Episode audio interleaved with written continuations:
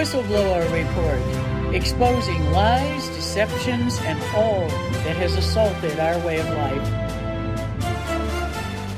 We must take back our freedom and live as God designed in a free America that honors our Constitution and our Creator. Our experts in medicine, ministry, law, military, environment, and education empower us to grow together as a nation.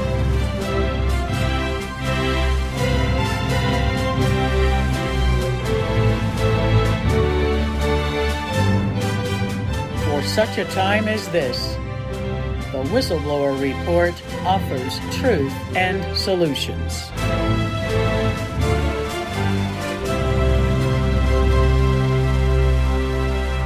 Welcome to the Whistleblower Report, and this is the Freedom Report, as well as a legal update on a very important case in Australia.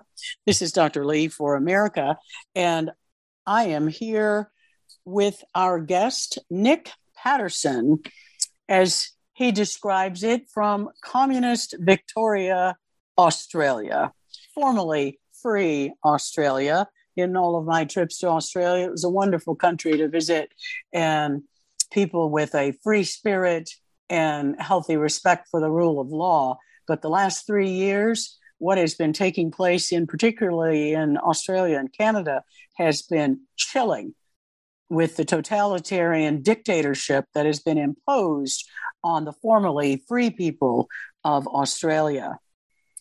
Nick Patterson is a professional MMA fighter for over 10 years.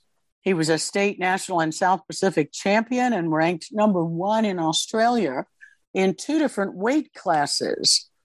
He has had a gym for four years and he refused to shut down during the pandemic lockdown and the tyranny that was going on. He was the first business owner in Australia to go public about it.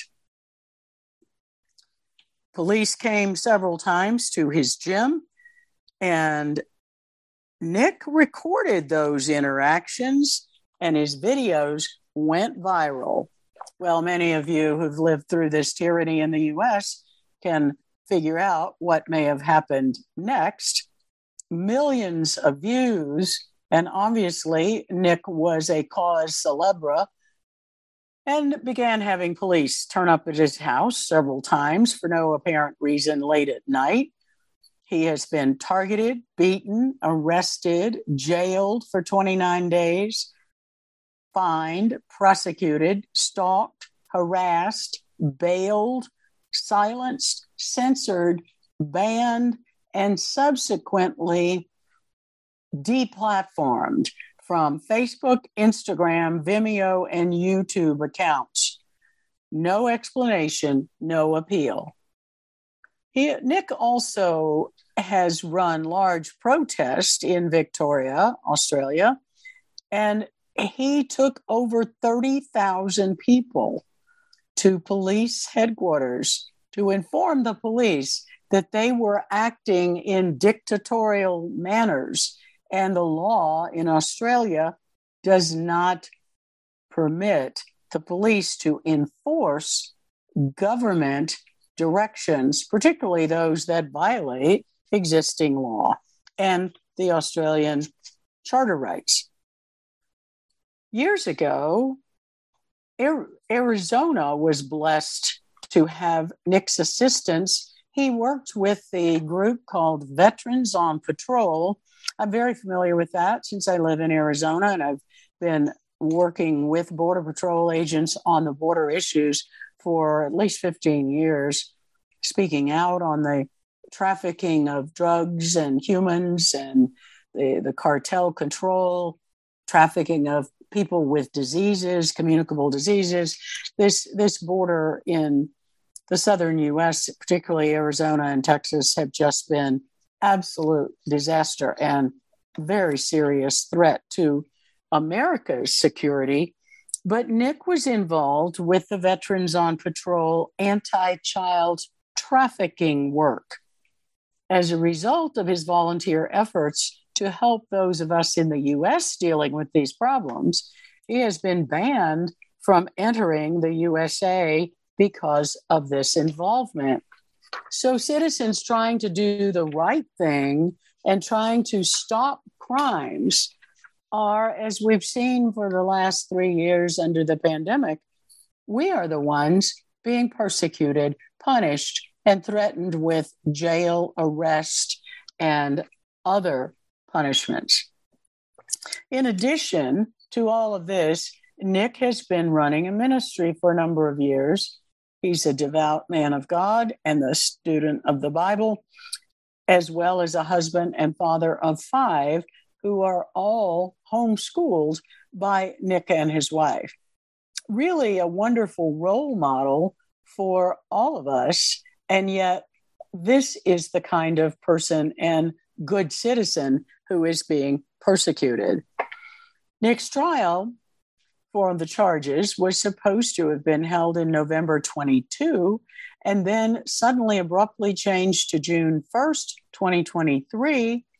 And as perhaps as a result of all of the publicity campaign, now the court has changed it again and it has been moved to August 28, 2023. So we have time to help support Nick in this fight and raise awareness.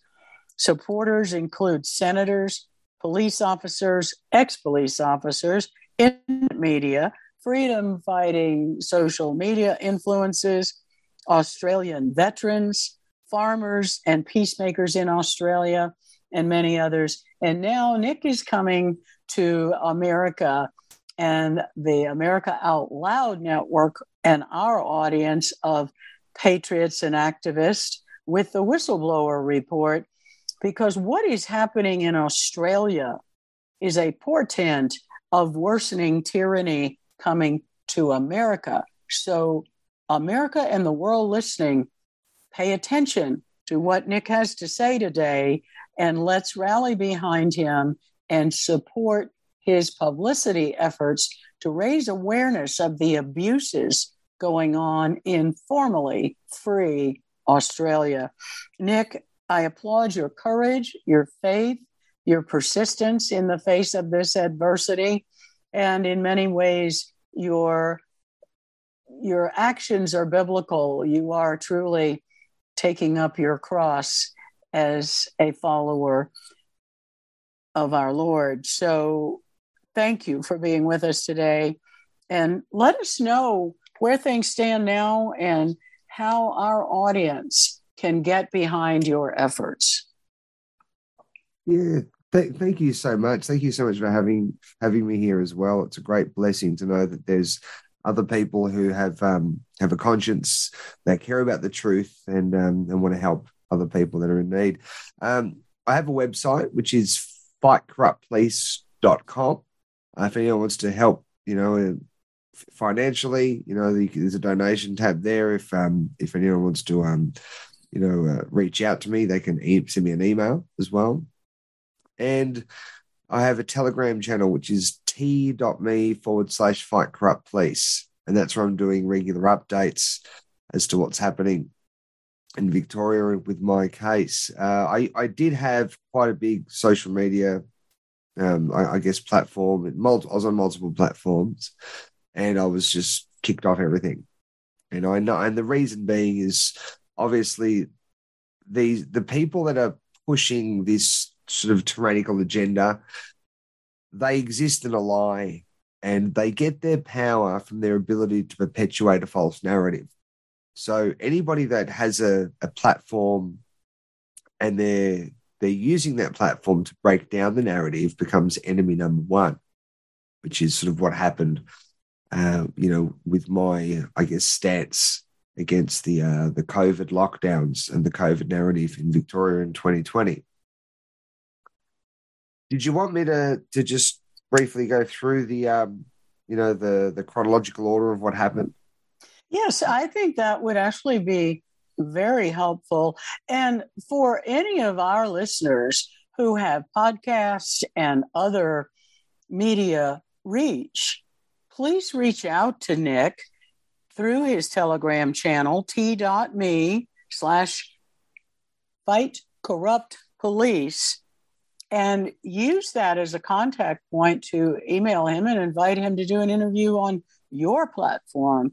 The more that we can help tell the stories of people who are patriots, who are fighting to preserve freedom for all of us, and get them a voice when they're being censored, the more all of us benefit. So, Nick, yes, please um, tell our audience more detail. I hit the highlights of what was happening, but we want to hear your story. Yeah. Okay. Well, so essentially, the the the lockdowns happened in in Victoria, in in Melbourne, Victoria. That was the first big hard lockdown worldwide. And I, look, you know, been, Nick, I remember that, and I was so shocked at what they were doing. I mean, I've been to Sydney and and Cairns and uh, a couple of other places in Australia. I had not been to Melbourne, but I have had patients from Melbourne, and it was it was such a beautiful open wonderful free city. I i was truly just in shock reading about what was going on in melbourne. So tell us more of the details but but i got to tell you i i was i i just couldn't believe it yeah it's it's interesting because we you know as a as a city melbourne has been always known to be one of the most livable cities. And, you know, so it was a real shocking contrast to see this extreme sort of stormtrooper policing, political policing occurring, you know, lockdowns. Um, you had, uh, you know, not, we even had curfews in Melbourne where uh, after six o'clock at night you couldn't go anywhere, you couldn't be out on the street. It was like a military lockdown, except there was no war. So I knew it was a, a big scam and a big lie. And I was awake to um, much of the agenda, not all of it, but much of it for years. You know, um, in the introduction, you talked about how I went over to Arizona and worked with a, the um, Veterans on Patrol. Well, that was in, I think, 20, 2016 or 2017. So it was some years ago. So I've been awake to uh, the reality of what much of this world is. So when the lockdown happened, I went, no way. There's there's this is this is all a big scam. So I started researching and looking at what the legislation was. Now we have a Charter of Human Rights in Victoria, so that's the legislative provisions that that provide for you know what government officials can and can't do. Now they can suspend um, human rights like your right freedom of movement, freedom to trade, you know, all, all of these kinds of things. They can, but they have to do a declaration in the um, in the parliament. So I, I do a bit of legal research and I and I and I looked I looked at I was at when when did they do this declaration? Well, they never did. Even to this day, they haven't they haven't um, done any kind of declaration to supersede or over, you know, to um to override any of our human rights that are listed in the Human Rights Charter. So I thought, well, if they're not going to do their part, I don't have to do any. I don't have any obligation.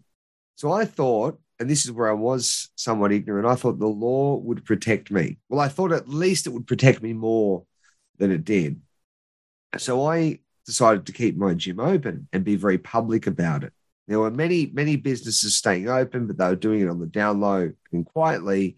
I, I thought this is a great opportunity to inspire people, which just inspire means to have the spirit in. And I thought I thought of that Bible verse, let your light so shine before men that they may see your good works and glorify your Father in heaven. So I thought, well, by having courage and standing up to these people, um, you know, and, and being very bold about it, that's that's going to inspire others to have courage. Now, I was immediately met with police, a police police presence. First, I had two police officers come to my gym, and they were quite aggressive. Um, you've got to shut down. You're a danger. You're risking public health. Uh, and I had a bit of a discussion with them, and, and I always try to be very calm and relaxed with with with the police, who I think are generally very ignorant when they're in those positions, especially when they're given all these extra powers as health officers, uh, and they don't really know what that even means. So I just had a, a bit of a chat with them, and I was I I tried to de-escalate the situation with these police, and then they left. They didn't arrest anybody. They didn't shut my gym down, and that became a viral video. And I think the reason that it was such a viral video is the whole world was looking at Melbourne at the time, and there wasn't sort of the, you know there was nobody else doing what what we had done. So it was it was shared, and and Vimeo doesn't usually get you know hugely viral videos, but in this case, it did. Two days later, we had another we had another interaction with the police. However, there were 22 police this time and a member of the DHHS health department. And I walked out to try to help one of our patrons who was um, pulled over by the police as he was trying to drive drive home. And as I came back to the gym, the gates were locked, and it was some of the other guys that were training at the gym locked the gate behind me, so I couldn't get back in. And then I just had I was just surrounded by police. So this was another interaction that I had, and we had a bit of a legal discussion. And in the end, the the police officers didn't arrest me, and I just held my position on consent. It's a consent issue. I said I don't consent. You know, you can't arrest me for saying I don't consent. That became another viral video. After that, I had a um, I had eighteen police cars turn up to my to my gym, and a member um, I think three members of mainstream media, um, Channel Seven reporters, they they turned up, and it's interesting because I had publicly said we were going to do a a, a law meeting for all the business owners because I, I, I, was up to date with all the um, relevant legislation, and we we're going to do a meeting with all these business owners about uh, their businesses and how they can stay open and navigate around the um, the very harsh provisions that were being, you know, deployed by the government at the time. And I, I posted this on Facebook, and I had this feeling that the police were going to come. Now, I would call this divine providence. No one told me they were going to come on this Saturday, but I just had this feeling. This is tr- during the week, so maybe Wednesday, Thursday. I've got this feeling. I need to, I need to cancel this meeting um, so what I did is I did another follow up post saying if you haven't been cleared to come to our uh, to come to our our law meeting by our security team. Now I didn't have a security team, but no one knew that. Well, technically, my security team was just me and a mate. Uh, if you haven't been, clear, that was clever though. That was clever. yeah, yeah. And then I, and what I did was I said, if you haven't been cleared, just contact me. So then everybody that wanted to come contacted me. And if I knew them well, I'd say, look, you can come to our meeting, but it's going to be on Zoom. Don't tell anybody. Everybody that I wasn't really sure about, I would just say, look, not this time, but maybe next time. So, anyway, we're doing this Zoom call. There's about, you know, maybe 70, 80 people on the Zoom. Um, so it wasn't a huge Zoom. It was it was just a smaller group, and I'm live streaming the, from the cameras, from my gym cameras, and I'm seeing the police turn up, and we watched the whole thing unfold. Now we had oh my gosh, 18 police cars and and the Channel Seven um, media turned up to um, which is we they're one of our main main stations, right? Then they're they're filming. They never entered the property because the gates were locked. We've got big high gates. There's barbed wire around them, um, which is actually a when I bought the the property, it had the barbed wire there anyway, so I never put it up there, but it was very useful in this situation. So they never entered the property, but the mainstream media reported that they had shut my gym down, and that they had um they had shut my gym down, and they called me a. They said that I was running an anti-masker meeting, and they said that I was the anti-masker cult leader. Now I don't know where they come up with these names, but it's quite creative. So that was another fail for them. And after that, I, I had a member of the critical incident response unit, well, two members, pull me over in a uh, in a shopping centre car park. Now I live in the outer southeast of, of Melbourne. So like from the city, it's probably 40, 40, 45 kilometres from the city centre. Critical incident response unit generally work in a city and there happened to be, you know, in this little dinky outskirts suburban part of Melbourne, and they follow me into a shopping centre car park, and um, and laugh at me and say we're going to impound your car and you're driving unlicensed. So it was just harassment, and there, and there wasn't just one car. There was one car initially, and then there was three cars. So, so I and I knew that it was because I was being I, my interactions with the police in the, the the, the prior months where I'd held my position stood up to the narrative because these critical incident response unit these are the WEF police and and we've got we've got what's called the court squad um, the special operations group and the critical incident response unit all of these groups um, derive from a meeting with the WEF at the Crown Casino in Melbourne. at a meeting, you know, 20, about 20 years ago. Uh, and that's where we we ended up having a different type of police amongst our police. Well, I have a question about this.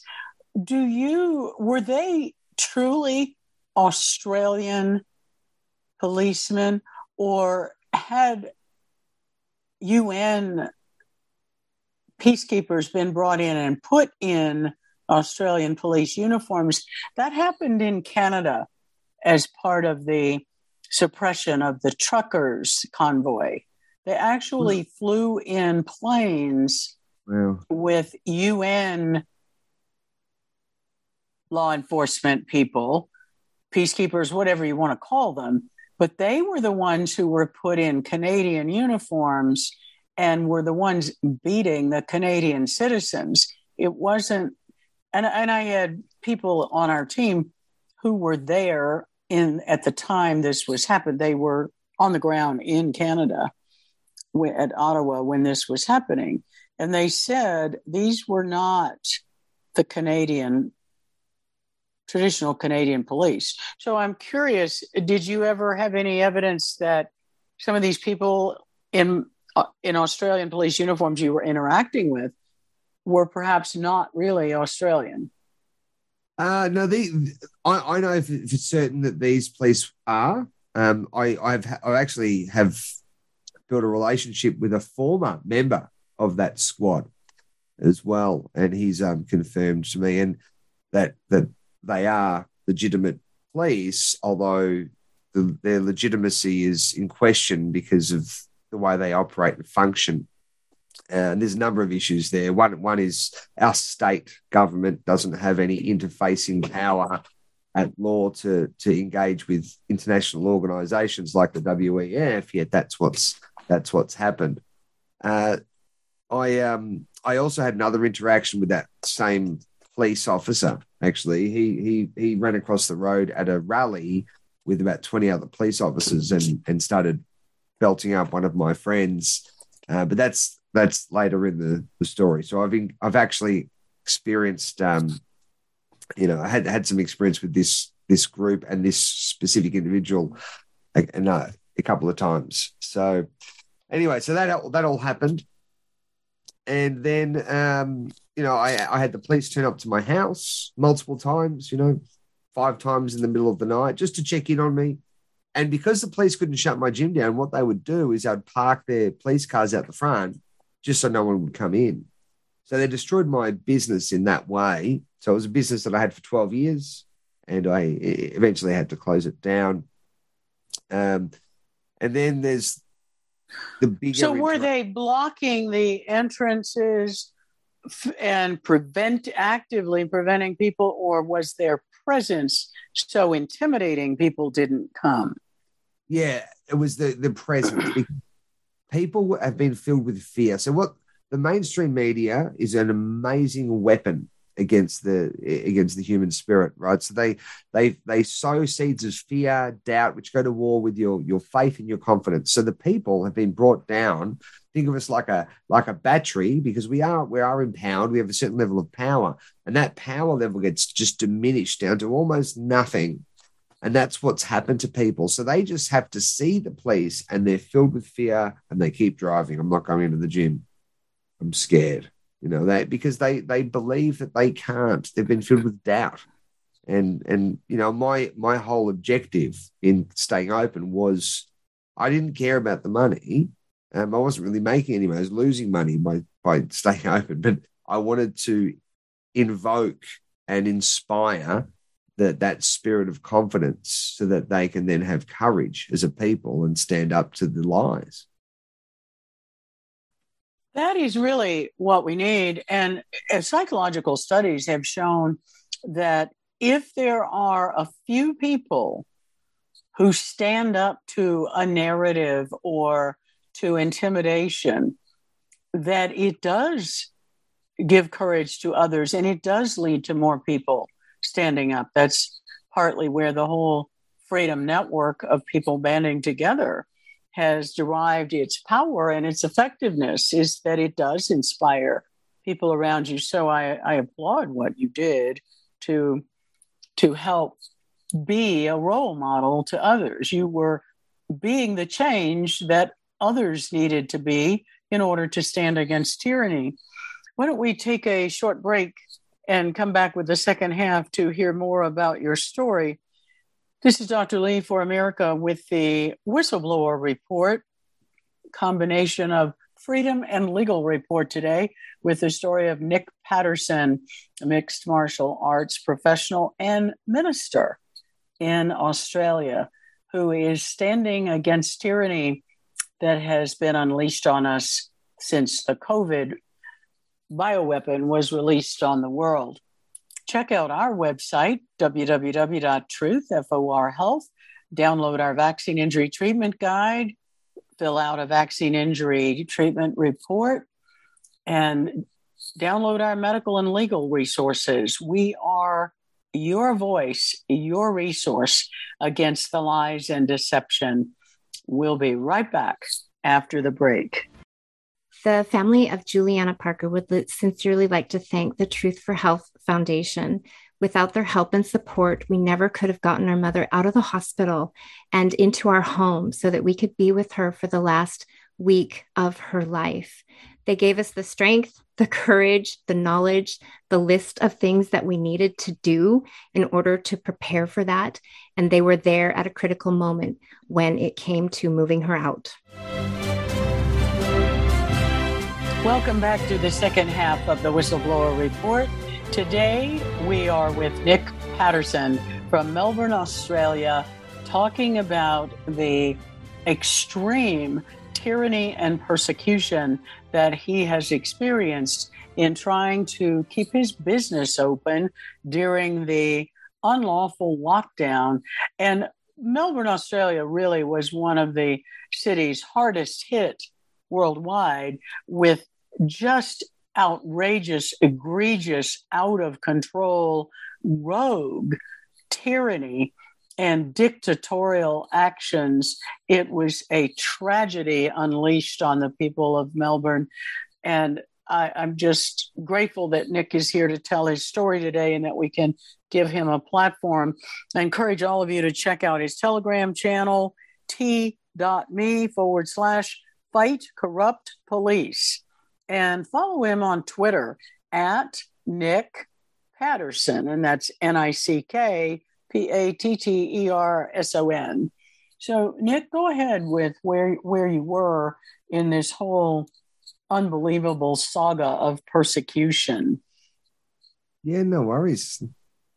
So after I had, you know, the interaction, all of those other interactions, the gym was was struggling, and I was you know, purely keeping it open for the purposes of of one um, providing ministry services because that's what we did through the gym. I had three homeless people living in my gym at the time, uh, and I was mentoring some young men that were that had given up the drugs, and two of them ended up back on drugs actually because they they didn't have a driver's license, they couldn't get a lift into the gym, so they were um, you know they they say that idle hands are the devil's playground, and and that's um, they're they're a, a result of of what can happen when you remove all the goodness out of people's lives, and that so that sort of motivated me to start with the rallies. I started um, organizing rallies, And um, sorry, that's my children in the background in here. I've got five of them, so always doing something like this is uh, always a little bit challenging.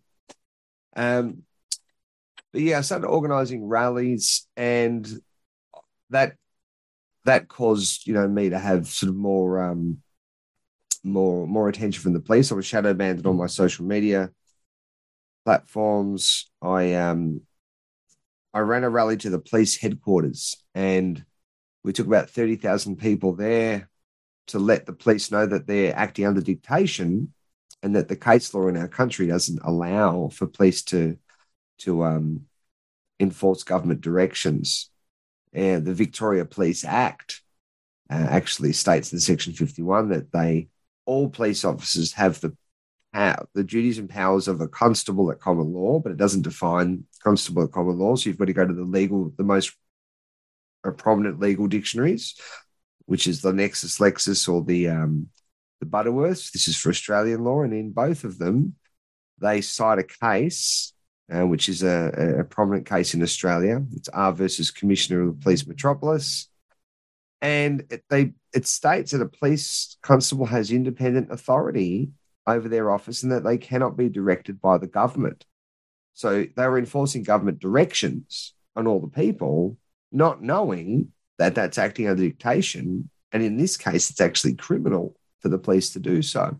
So I informed the police, and and the next day I was I was um, permanently disabled on my Instagram and Facebook um, channels. They, you know, you have been permanently disabled. You cannot appeal this decision. Now I'm certain that, that it's because I I wasn't given a reason, and it was the day after we ran a rally to the police headquarters. A similar thing happened with the with YouTube, and Vimeo had already um, uh, kicked me off that that platform as well. Uh, sometime around around then, I was at a, a rally that was they we had this short lockdown where the government decided we're going to sh- shut the state down for for a month, uh, not a month, a week. Now this doesn't make any sense, right? It's it, it it's just purely psychological. You know, we get told a couple of days prior, oh, on this date we're shutting down the whole state for for a um for a week. So there was a rally planned, and the rally organisers changed their mind at the last minute, and said they're not going to run the rally. But I knew many people were going to this rally, so I went to just to see that they were going to be safe and and to film and and and engage with the police and talk to them and try to plant some seeds in their minds. And what happened was, as soon as I got to the to this, um, I started walking to where the rally was meant to be operating at this um at this big gardens in the city. I was met by about hundred different police officers, a great big wall of police, and one of them grabbed me and I and I said, "Look, I don't talk to police." And he said, "Well, you will talk to us because you're um you know you're you're outside of your." No, he said, "You will talk to us because you're not wearing a mask." I said, "Yeah, I've got an exemption."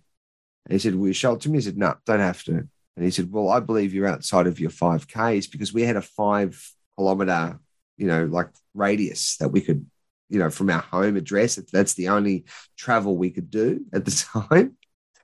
And uh, and I just I just quoted case law to them. I said, look, DPP versus Hamilton, I'm under no obligation to speak to the police unless I'm under arrest. Uh, and and you don't have any reasonable grounds to establish your belief um, if you don't have factual evidence. And that's George versus Rockett. That's the High Court of Australia. So I don't have to talk to you. And I had this interaction with him for about 10 minutes.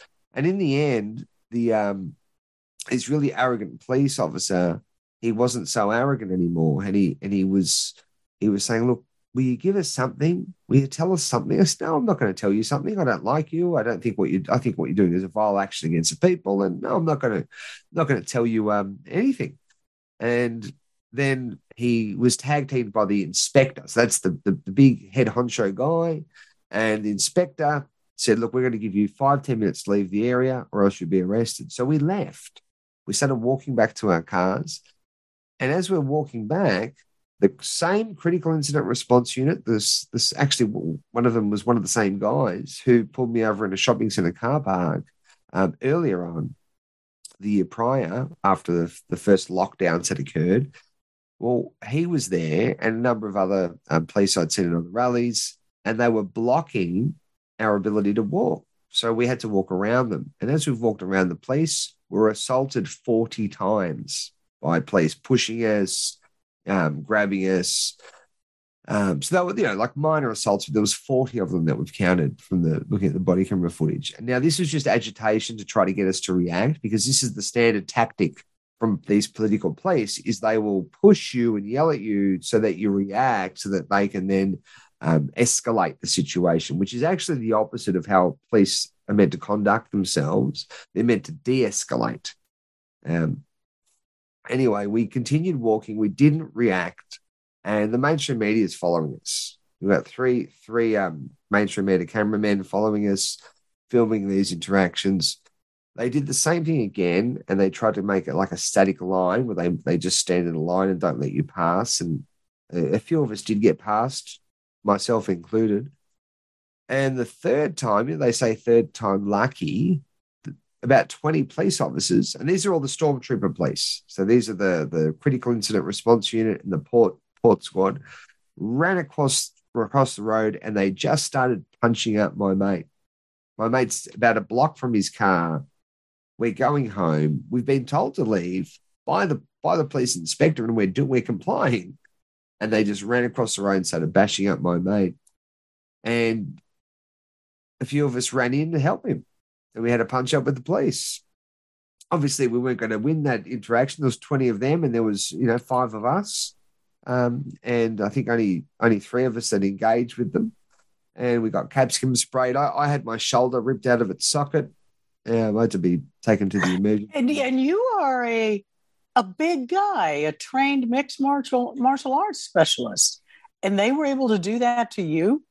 Uh, once once once you get 20, 20 people with capsicum spray spraying you, and they get the battens out, and they've got those tactical gloves, and they yeah they, they they're going to win that. Like you you know unless you get some some special power from God, um, you're, you're not going to be able to win that interaction. So what um, in the world has possessed literally possessed.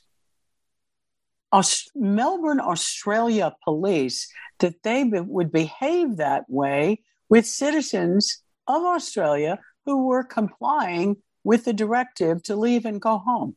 What in the world has overtaken them?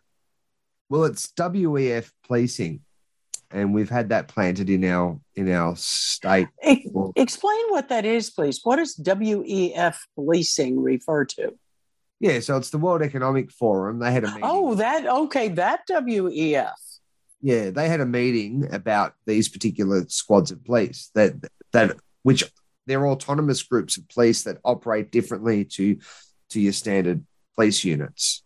Um, Oh, that's very chilling. I did not know that Australia had that, or at least Melbourne had that agreement with the World Economic Forum, and that they Yeah. have a, they have their autonomous police units.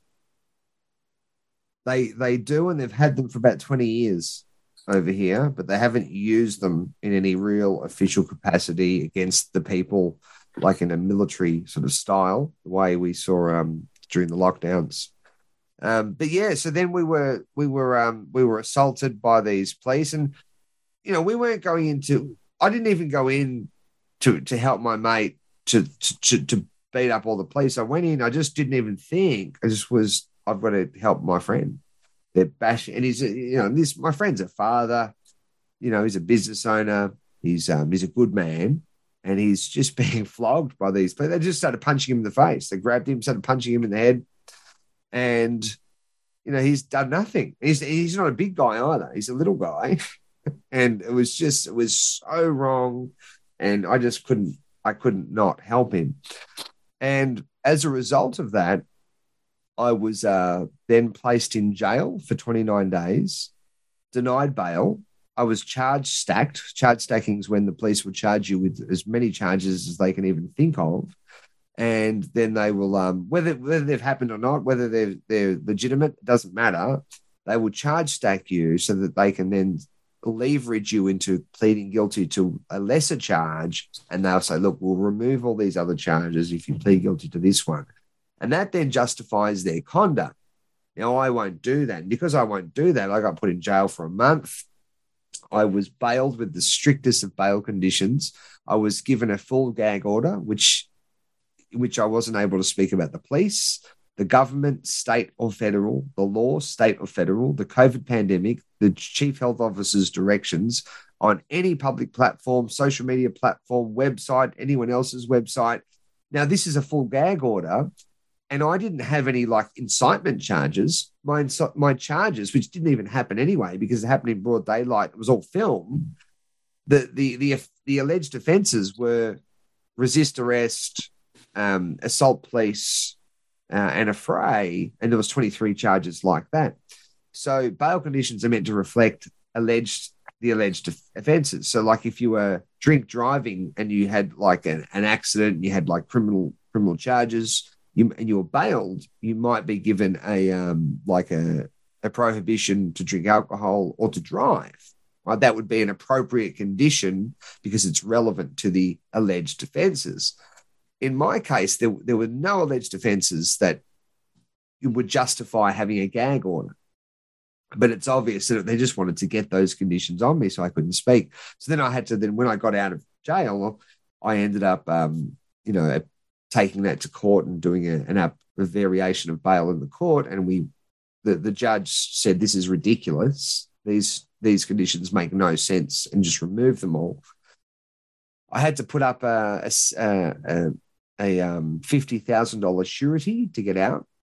When I was in jail, the uh, um, some of the prisoners when they found out that I was getting bail, they said, and I told them I was I had to put up a fifty thousand dollars surety, which I didn't have fifty thousand dollars, so I had to then put the the one prop property that I have, which was just a block of land, I had to put that up um, as as surety.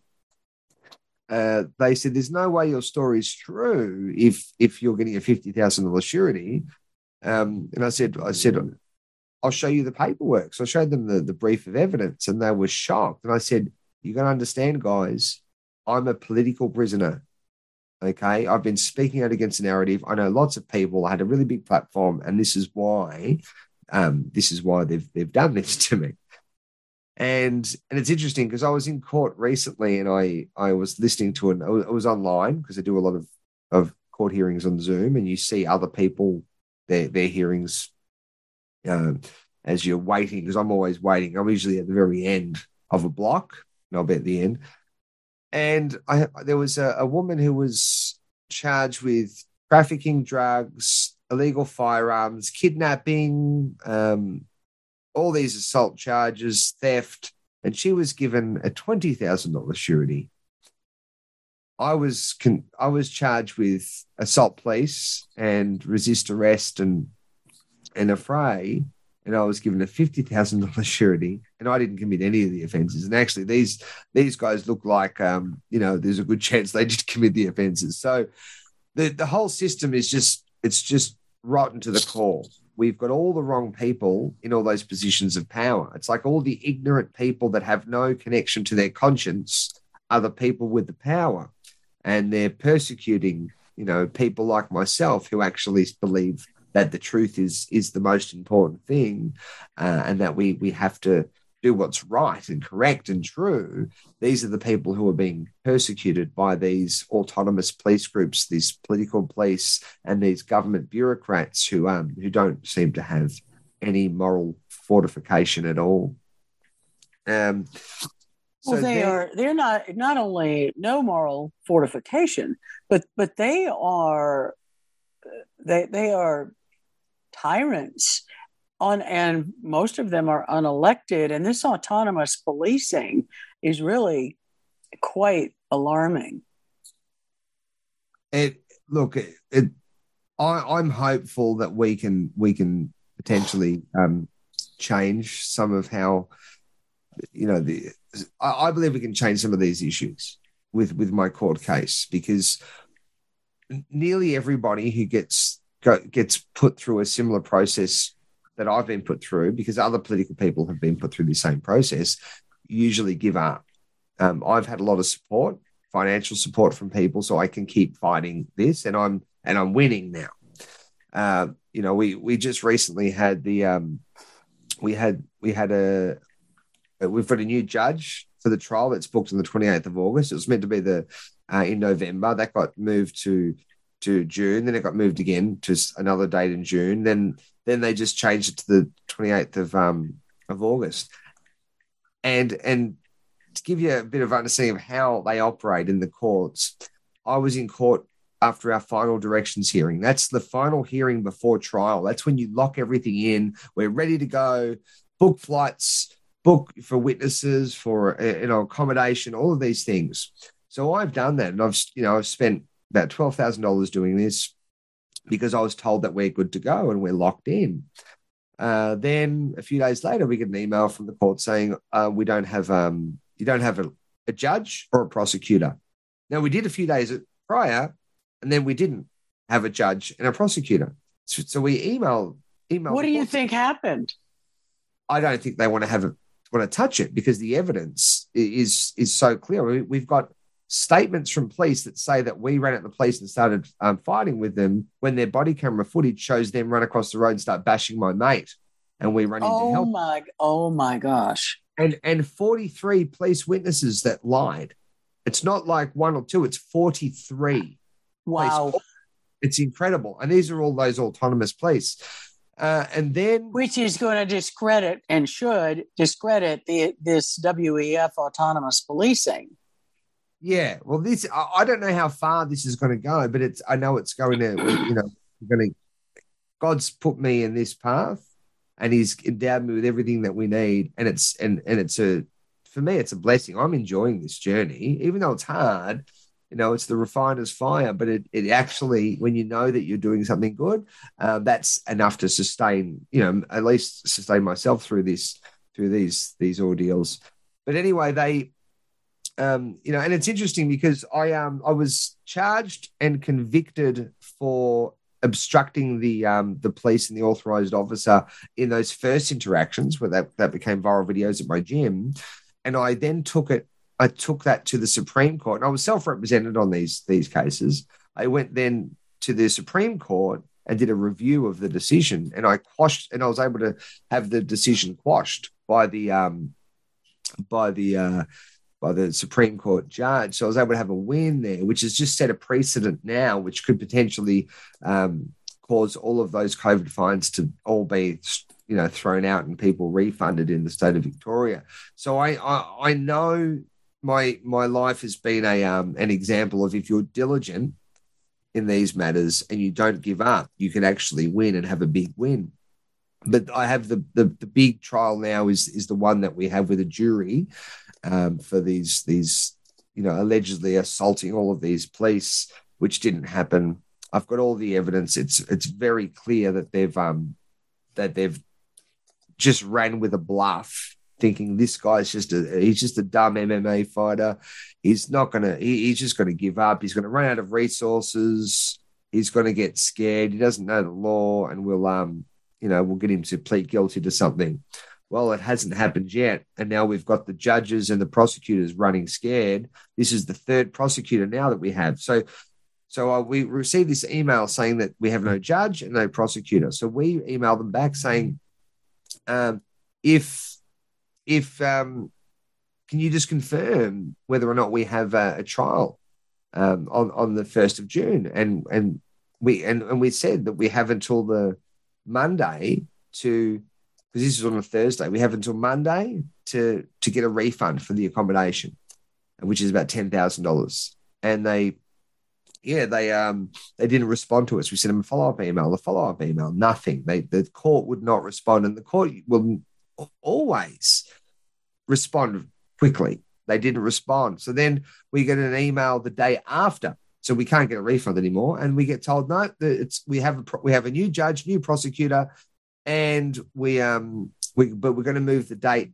to the day after. So from the first of June to the second. Well, we thought that's not a big deal, not a big change. Anyway, then a, a week later, we have a, a hearing with the new judge and the new prosecutor, and the new judge says, um, I'm not happy doing the, the trial on the first of uh, sorry on the second of June. I'm changing the date to the 28th of August. She didn't ask if if because I've got lawyer, I've got legal counsel on this on this um in this case. She didn't ask if if we're um, were available. I, my, my lawyers might be doing another trial. They didn't ask. Didn't ask if our witnesses were available. Just said, like a tyrant, we're doing it on this date. And that's when I knew, oh, you guys, you guys can't win. You don't know what to do with this. And I was very confident. And, and you know, and, and you you listen, you got to listen to that still small voice. And it was very clear. They, they they know they've lost and they're trying to find a way. They're in damage control because they've got someone here who won't give up and and I'm not going to give up because I know if I stand if I stand up to these people with the spirit of of truth, equity, and justice, and I have courage, their lies can't win. You know, I think of the Bible verse, "He who endures to the end shall be saved." Well, I'm happy to endure to the end, uh, and I don't think they are. Uh, they're going to go go that far. So from from so I have this trial anyway booked for the 28th of of um, August. I don't think it's going to even go ahead, but maybe it will. But from this, I don't want to give away too much of our strategy, just because police might be listening in. Um, but I don't think you should ever give away your legal strategy because yeah. the whole element of surprise is what and thinking outside the box and doing an end run around the planned opposition is what won the first American Revolution for the colonists against the mighty British Army. Yeah. So I I think you're absolutely right. And I think the more pressure that publicity in the court of public opinion can bring to bear, the more likely it is that, in fact, I don't know what the law is in Australia, but if they don't, if they don't proceed to trial and clear your name, then perhaps there's civil or criminal cases that you could bring against them. Yeah, exactly the same as in the US, um, except I think we have we have it's actually easier to privately prosecute police do private prosecutions here. Um, but yeah, that, that's that's where we'll be going with it. If we put a few of these police officers in jail, that will send a huge message to the rest of them because there's no statute of limitations on criminal offences. So these autonomous police who have who see their mates put in jail, they're going to think, you know what? What if one of those one of those um, one of my victims, you know, decides to uh, to charge me in the future? There's no statute of limitations. It could be ten years, twenty years down the track. Yeah, I think that is a very good point, Nick. And actually, I I think um, the more that you can put the pressure on and look at citizen action and perhaps other people to come forward and press charges that that might also be something to keep in mind and and we'll we'll keep the pressure on through publicity that we can do and i'd like to have you come back and speak to our faith report that'd be great i'd love to do that because you've already brought up several biblical references that that is huge in the work that we're doing at Truth for Health Foundation. We have a, a regular weekly seminar, Faith Over Fear, and we are everything we're doing is grounded in scriptural principles. So uh, we really would like to have you be part of that and let's work together to find ways to expose this evil tyranny, this assault on people's lives, their livelihood, their spirit. It is a demonic agenda. It, it surely is. And uh, look, I just want to say how grateful I am for, for people like yourself and the work that you do. Um, we, you know, we, if we work together, we can be very, very powerful, very bright, and every day is a gift. So let's continue to, to do what God's given us and um, and let our light shine. I like that very much. We, you have a home with Truth for Health Foundation and our medicine and ministry, Faith Over Fear, and we will help show God's truth amidst the lies and deception that is destroying lives and our freedom. Those are His gifts. They are not the government's to control. So I want to thank you for being with us. Thank you for your courage. God bless you. and stay in touch with me and our team. Nick, you are one of us. And so you are welcome anytime. Thank you all for listening today. This is Dr. Lee for America, closing another whistleblower report where we expose the lies and deceptions and bring you hope, help, solutions, and truth. Tune in every day, Monday through Friday, 12 noon and 12 midnight Eastern on America Out Loud Talk Radio and on demand at whistleblowerreports.org. We'll be back tomorrow.